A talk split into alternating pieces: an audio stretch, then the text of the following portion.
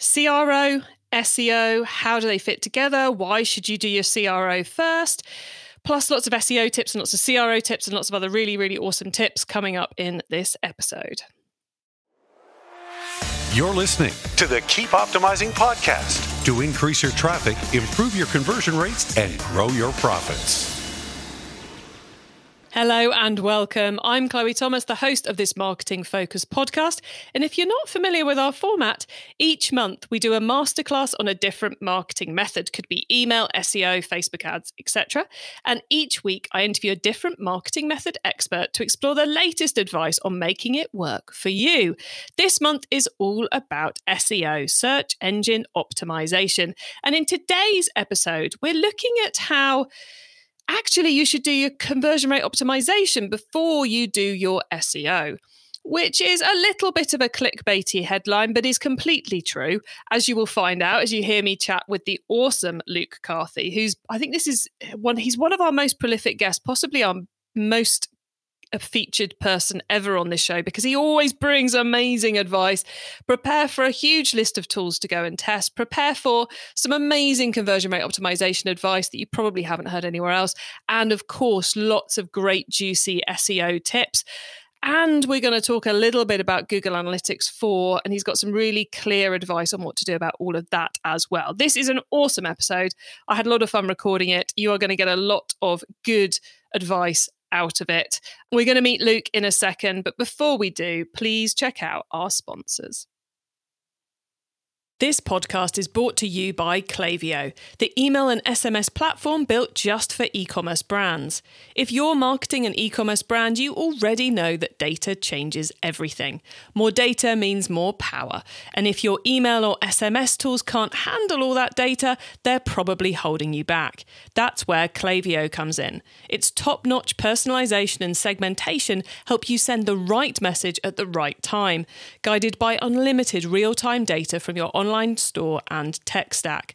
Request a demo at klaviyo.com forward slash masterplan. That's K L A V I Y O dot com slash masterplan. Today, I'm chatting with SEO expert Luke Carthy. Luke started his e commerce career client side, then, after being invited to speak at MozCon, oh yes, he decided to go it alone. And he now spends his days helping his clients deliver sustainable e commerce growth with SEO and conversion rate optimization. Hello, Luke. Hey, Chloe.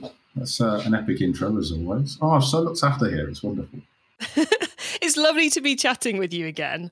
I feel like we've we've missed you on the show, so it's great to have you back. And we're finally talking about what you've always wanted to talk to me about, which is where CRO meets SEO. So everyone, that's where conversion rate optimization meets search engine optimization. Um, so I invited you on because you wrote and shared on LinkedIn a brilliant blog post about why we should do conversion rate optimization before we approach our SEO. So, why should we be doing conversion rate optimization first? Yeah, so um, for me, I like to use a bit of an analogy in terms of like a market stall, right? So, um, the point is, if the product that you're selling or the, the market stall that you have, or the way it's merchandised, or the people that are selling the products aren't working as effectively as possible, you're going to have to work X times harder to achieve the same amount of sales, right? So, my thinking here is when you think about SEO, you think about direct traffic, social, all your channels combined. If you're not converting well, you're going to have to put in X amount more effort in order to convert a, a healthy rate or achieve your goals. Also, selfishly as well, when I was in house, um, in order to kind of win and ring fence my SEO budget or whatever the budget is that I wanted to go and spend some cash on, CRO was the way in which I, it was the catalyst. Um, so I'd go away, do some analysis, see where the gaps are, fix those gaps. And a lot of people um, wrongly, but we use it to our advantage here, but wrongly put CRO into the bucket of SEO. So any wins you get from conversion are normally kind of ring fenced into SEO. So my point here is if you're winning via CRO, via tweaks, optimizations you can get done relatively quickly, people are like, great, do more of it. How much money do you need? You then get the budget and then you can go and invest that in whatever that is, whether that's email or SEO, whatever that is. But I think, secondly, to touch on that as well, is that SEO is as much as SEOs are going to hate me for saying this, it's very much a guessing game, right? There's no guarantees. It's best estimates, it's best practice, but we cannot directly control how the search engines will influence one site or another. We have indicators, we work towards them, we've got a pretty good idea, but no guarantees.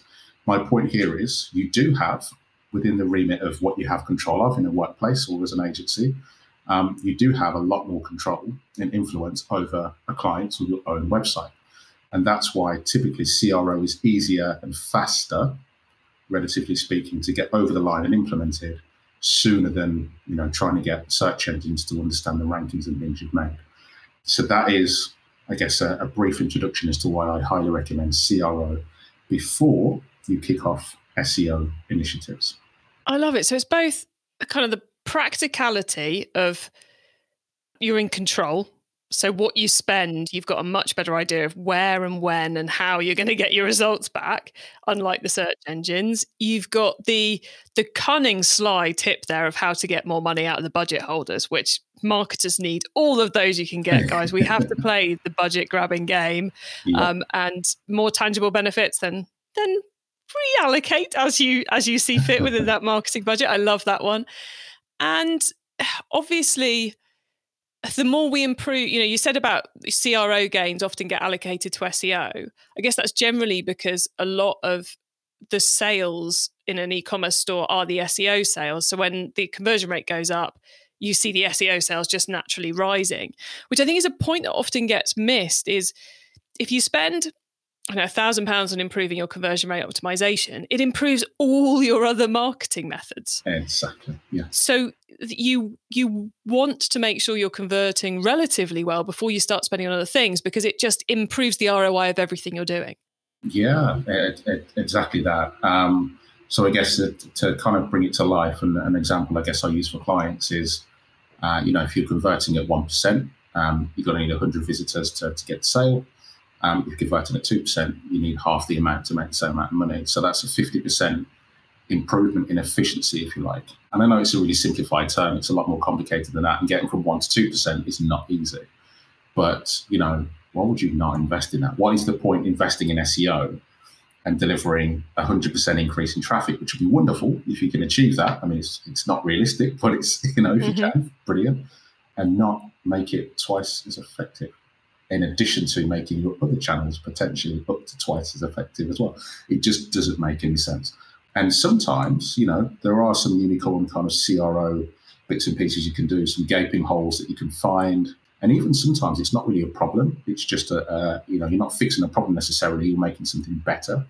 Uh, and that really has a, a, a direct impact. I think the last thing to probably touch on as well, as to why I really press it home on, on optimizing CRO first, is search engines are getting better at ranking websites that have better experiences.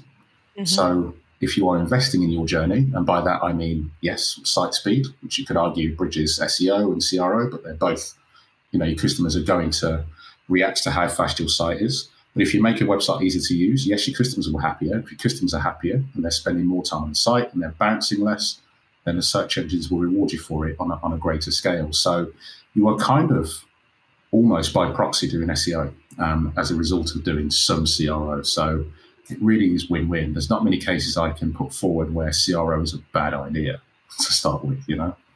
They are considerably more overlapping and part of, you know, I guess we I I often say that SEO now overlaps with PR, now overlaps with partnerships, now overlaps with influence, now overlaps with so many and content strategies and all the rest of it.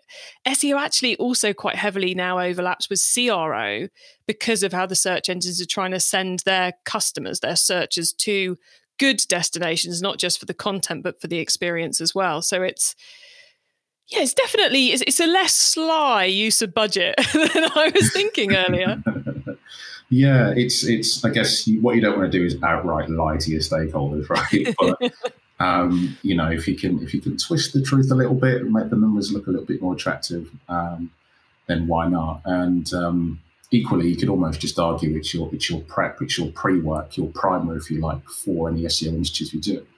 But yeah, you know, the, the, the, the honest conversation is if it affects all your channels and you're changing one thing, why would you not do that first before changing one thing instead. Because obviously with SEO, you're only affecting one channel. With CRO, you, as you mentioned already, Chloe, you're, you're touching on all of your channels. So.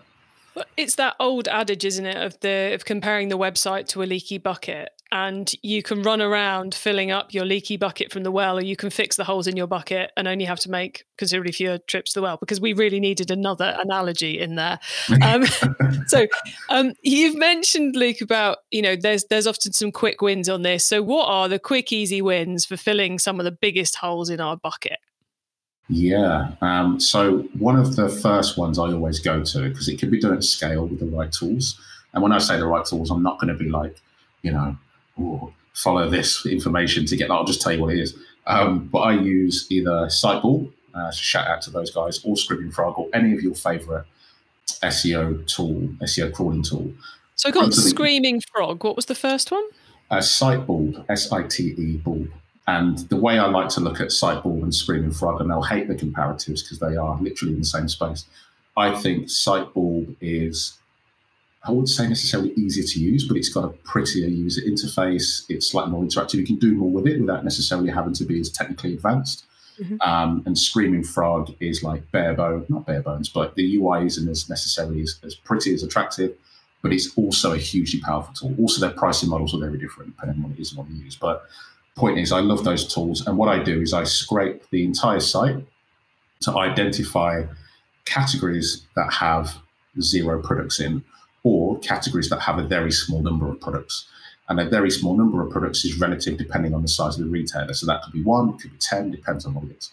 But what I then do is combine that with the amount of traffic, whether that's organic or, or uh, global traffic from all sources, to identify how many people are actually going to these empty categories or, or kind of barren categories, if you like.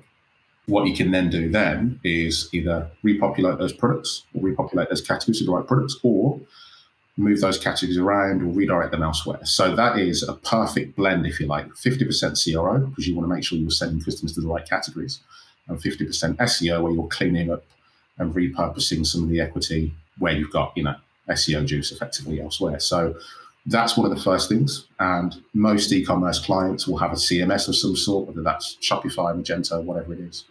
And, uh, you know, that's a fairly quick, relatively speaking, win you can get to, to, to start to demonstrate value in CRO.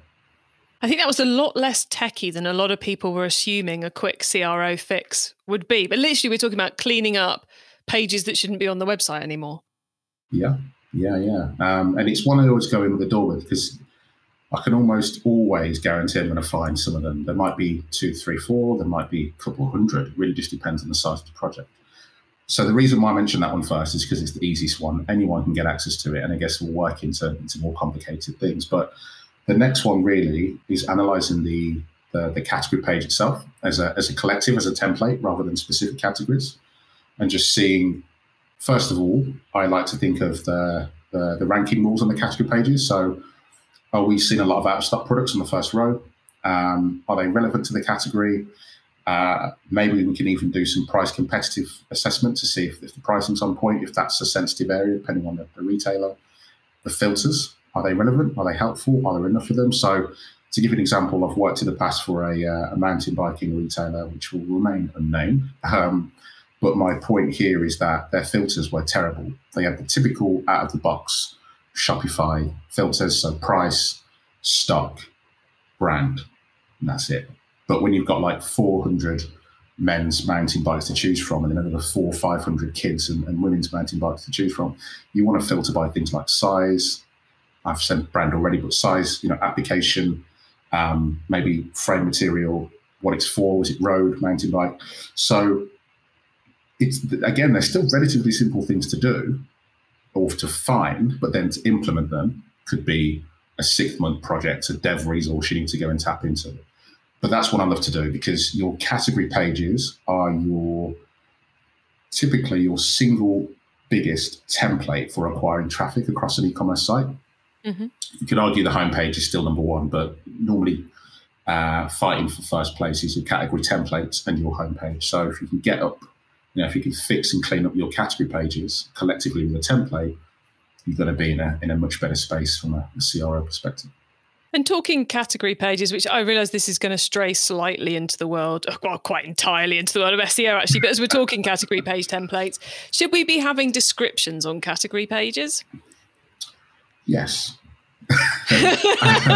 there we go. Next question. Um, yeah, the, you absolutely should, but is it imperative?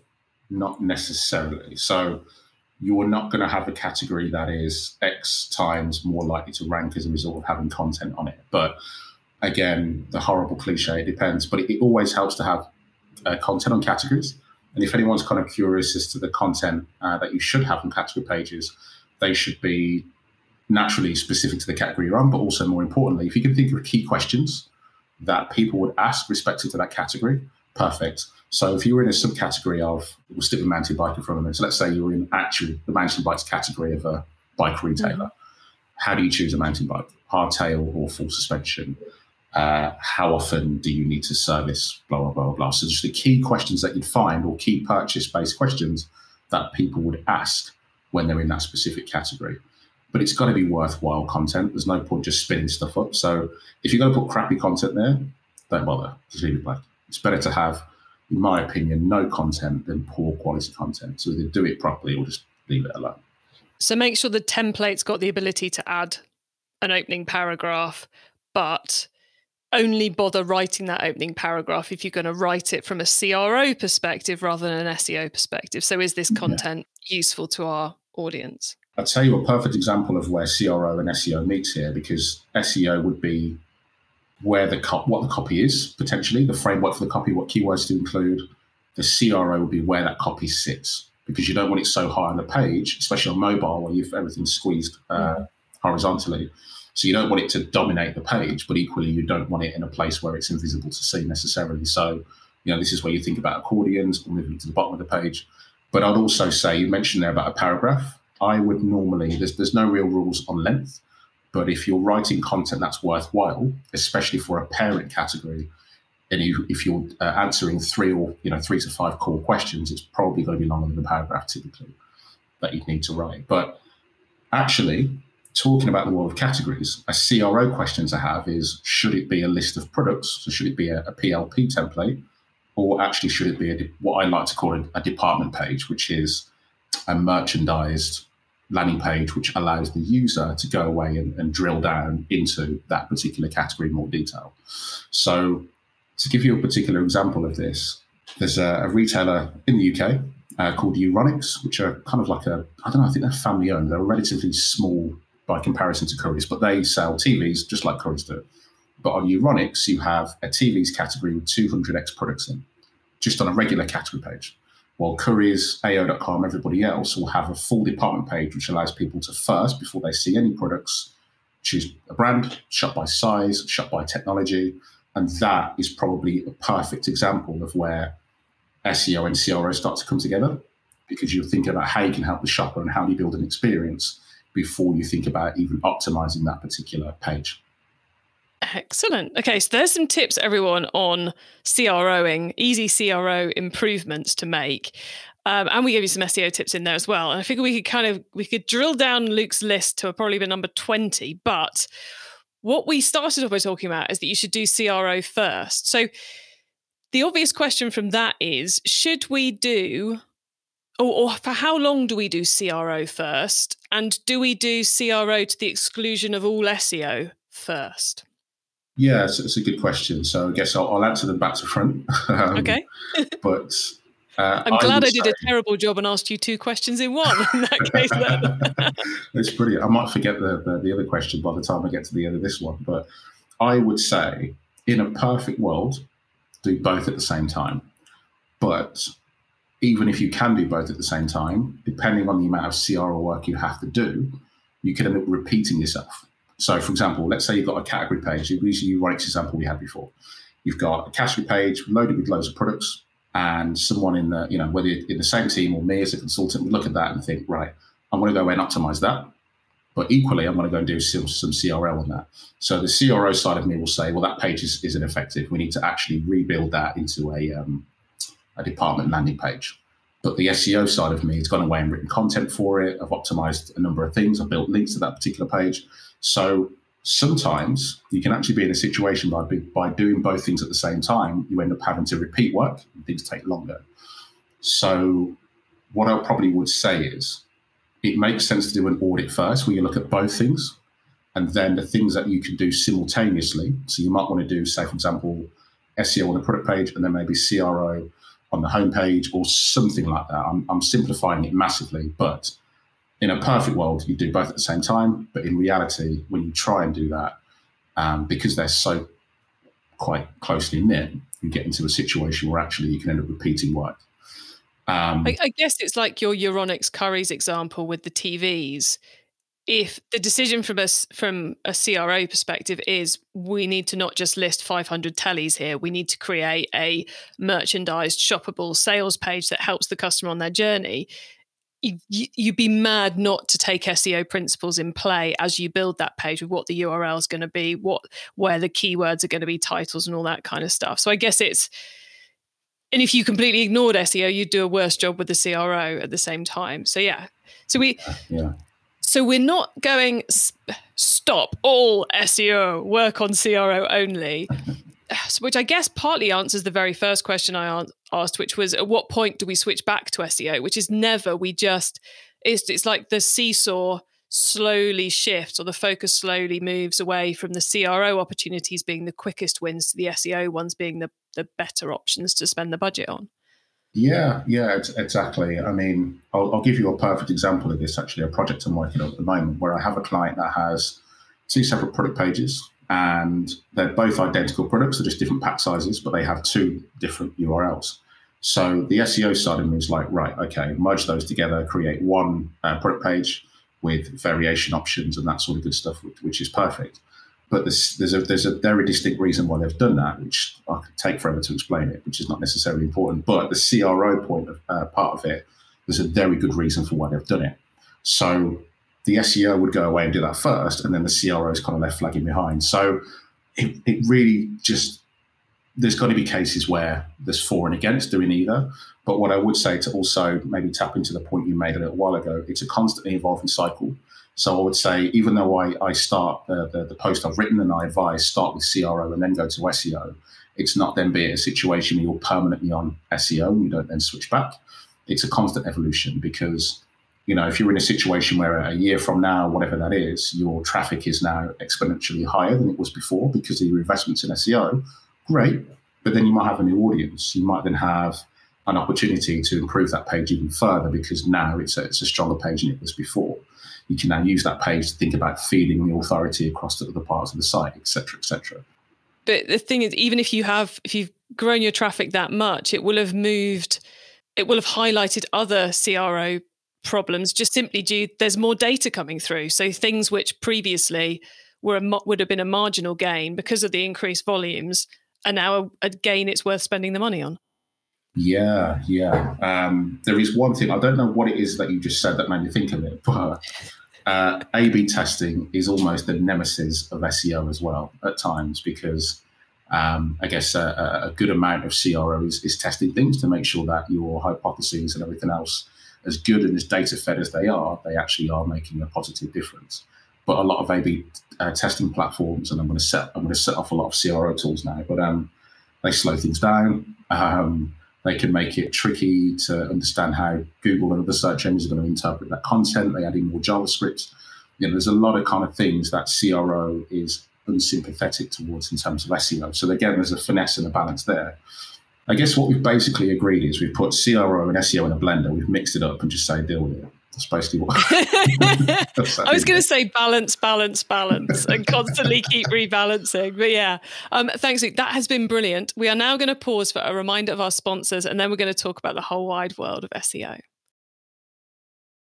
This podcast is brought to you by Klaviyo, the email and SMS platform built just for e commerce brands. If you're marketing an e commerce brand, you already know that data changes everything. More data means more power. And if your email or SMS tools can't handle all that data, they're probably holding you back. That's where Klaviyo comes in. Its top notch personalization and segmentation help you send the right message at the right time, guided by unlimited real time data from your online online store and tech stack. Request a demo at klaviyo.com forward slash masterplan. That's K L A V I Y O dot com slash masterplan. Okay, Luke, so far we've gone deep into why we should invest in CRO before SEO, or actually at the same time. Um, now you get to wow us with your insider knowledge about the whole world of SEO. So, for the following questions, your answer can be anything to do with SEO, which does, of course, include everything we've already been talking about. So, Luke, are you ready for the insider tips? Yeah, let's have it. Excellent. Let's start with newbie advice. If we've inspired someone to take their first step, what do they need to know to give themselves the best chance of success? In the space of SEO specifically, I am going to say have your uh, faceted navigation under control from day dot.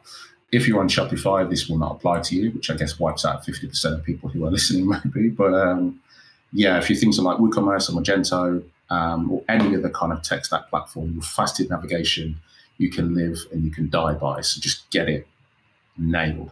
More importantly than that, actually, I'll give you a, a second piece of, of, information I'd advise is properly plan out your category structure, um, your taxonomy, because the way I like to, again, another analogy, I love to akin category structure on a website to a supermarket layout, um, which is if you get it wrong, it's a real pain in the backside to change it around. You've got to move files around, move actual physical bits of hardware. Get it right in the beginning, and it will pay you dividends later on for when you expand, grow, add new brands.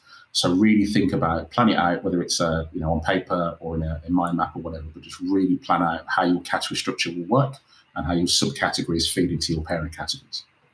Love it. And if you are think listening, thinking, "Oh, faceted nav, big opportunity. We should do something on that." Um, our uh, interview with Luke as part of last year's SEO uh, masterclass, episode number 50, was entirely about faceted nav. So if you like Luke's approach and you want to know more about faceted nav, when you finish this episode, scroll back up to episode 50 and, uh, and your wishes will be fulfilled. Um, right. Uh, question two then. Once you've started, of course, you've got to keep optimizing. So, what's your favorite way to improve performance? I think my favorite way to improve performance is probably one of the most unused resources that I normally see uh, that clients often have but rarely brush the dust of is things like Hotjar, Mouseflow, the session replay and heat mapping tools. And there's a simple reason for it. It can take a lot of time. So you feel a bit like a CCTV operator. You've got to sit there and watch thousands of sessions till you find a problem. And then you've got to write a ticket and get it submitted and everything else.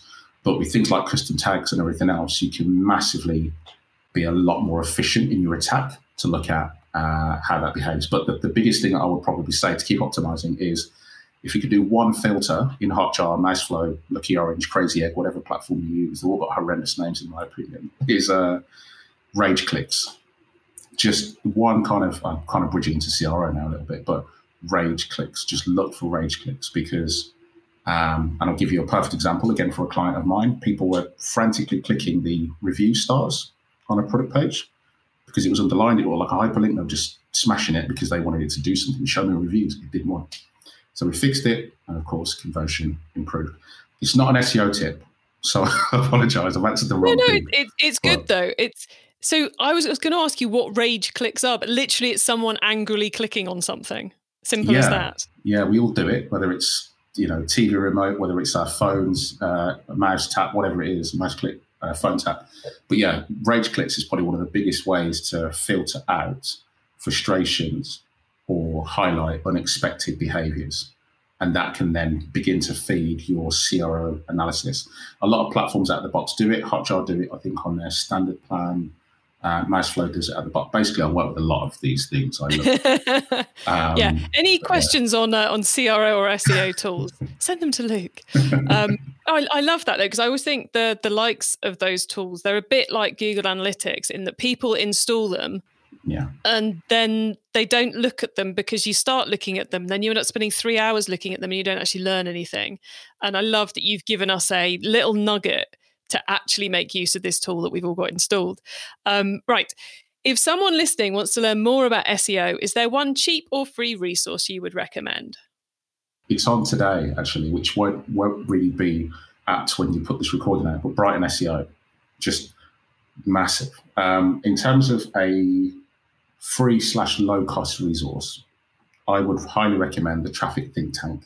If anyone has, has ever heard of it, it's it's a little. Say it's not necessarily cheap, but it's a one-off annual thing. I think it's like three, four hundred dollars a year, but you will have access to lots of people who are on the same level as you if you're in the beginning, but you've got in touch with lots of experts, loads of content, resources, Q and A sessions. It's it's wonderful, and I, I'm a I'm a fan. I'm a member, and I think it's a great community. So that's what I recommend people tap into. Traffic Think Tank. Nice. Like so, we've got Traffic Think Tank for all your online needs, and then Brighton SEO, which da- nowadays does both online and offline content, and is it's where it's at in the SEO yeah. world these days. Okay, nice recommendations. Um, finally, Luke, it's crystal ball time. What's coming up in the next six to twelve months that we should be getting ready for? Yeah, do you know what? If you'd have asked me this question two weeks ago, I'd have said one click checkout.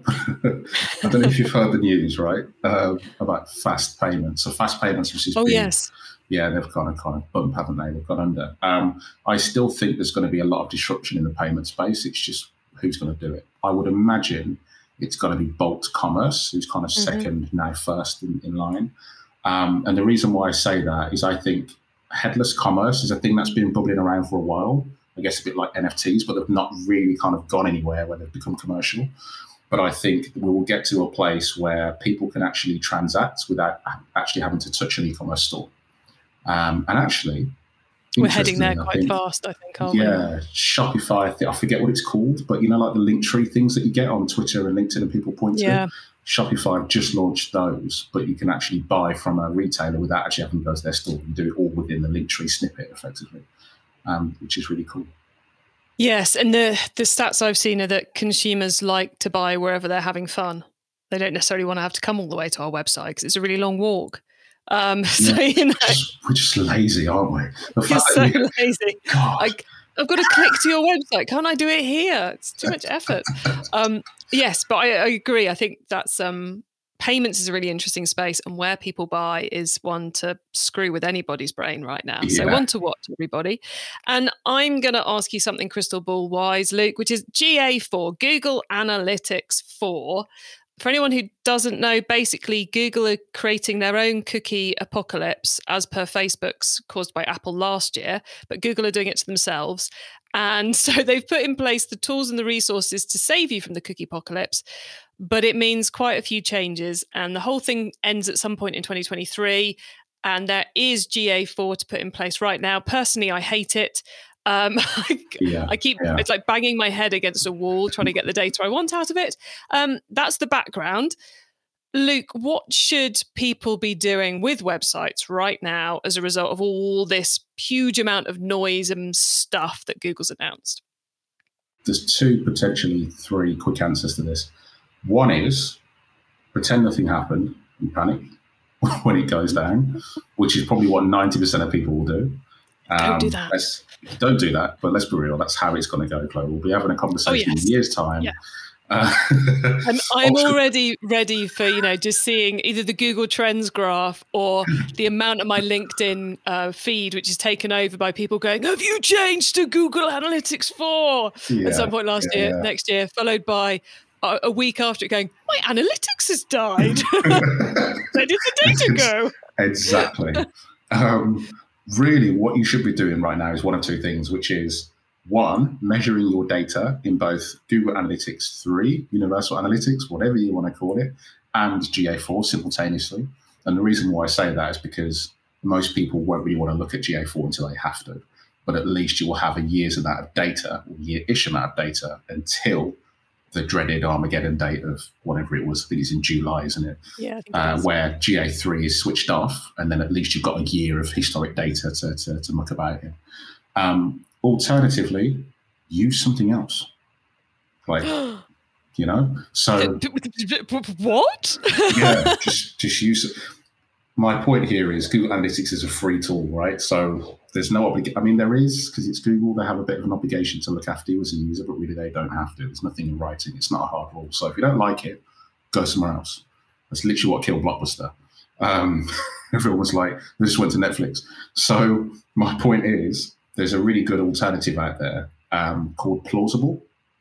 And I, have got to be honest, I can't endorse it too heavily because I haven't played around with it too much. But their blurb and their their kind of audience and what they're going after, it's basically a alternative to uh, Google Analytics, but it's easier to use, a bit like the original vanilla uh, Google Analytics, and it's completely um, sympathetic to the cookie law and GDPR. You don't need to have plausible analytics. You don't need to have an accepted. It basically falls outside of that remit, and it, but it is paid for. That's the I think that's the challenge with a lot of these tools is that if you don't use Google Analytics, which is free, you're gonna have to pay some money. Um, but plausible is fair. I'm not going to mention their pricing because I'm sure they say as soon as I say it, they'll change it. But it's you know it's single to double digits a month. It's it's not you know it's not expensive. So that's your alternative. Just go with a paid off the shelf solution. So we're saying first off, co-install your current Google Analytics with GA4, probably whatever you're planning on doing, because then you've got that ready if you decide you don't want to go down the paid option with somebody else.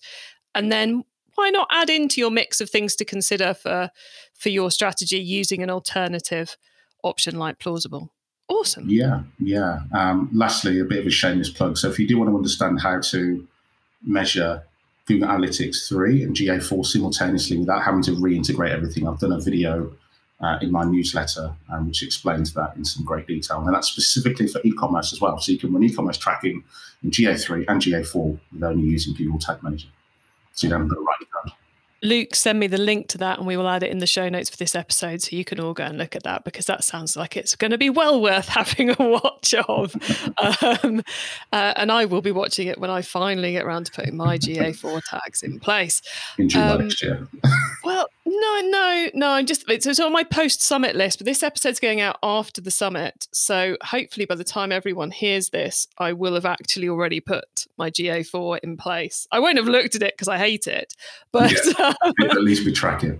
I will at least have the data being gathered. Um, Luke, that's been awesome. Thank you so much. Um, how can the listeners get in contact with you if they want to get you involved in their CRO and SEO problems? If they want your help, how do they get in touch with you?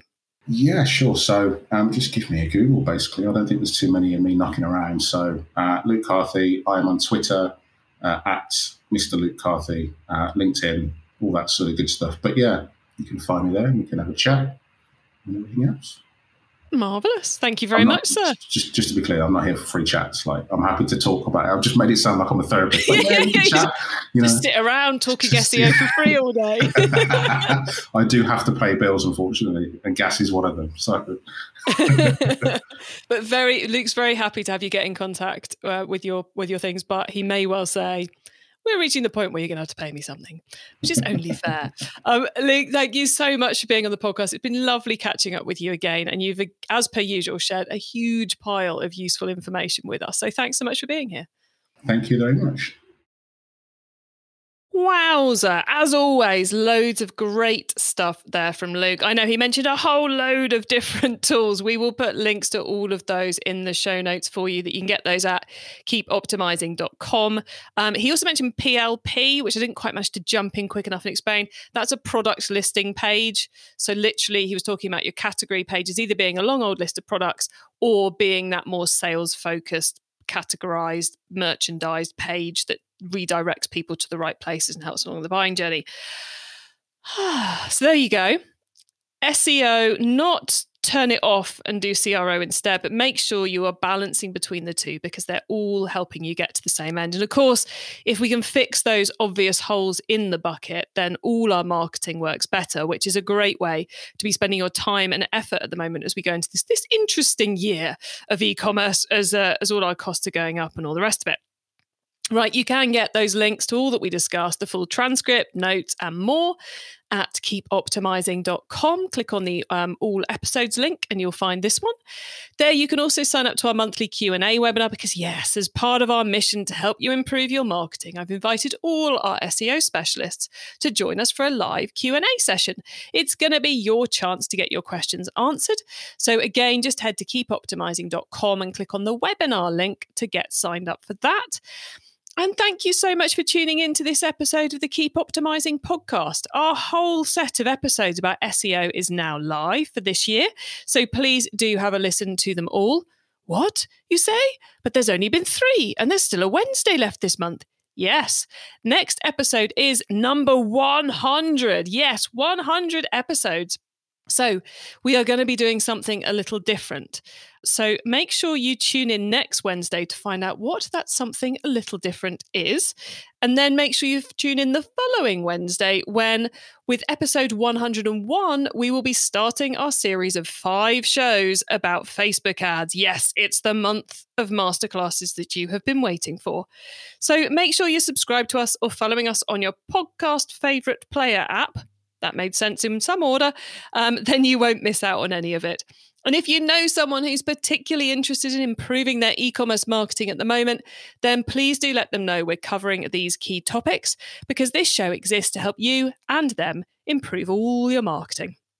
Have an excellent week and make sure you listen to the next episode so I can help you to keep optimizing your marketing. Access everything, keep optimizing at keepoptimizing.com. That's with an S, not a Z.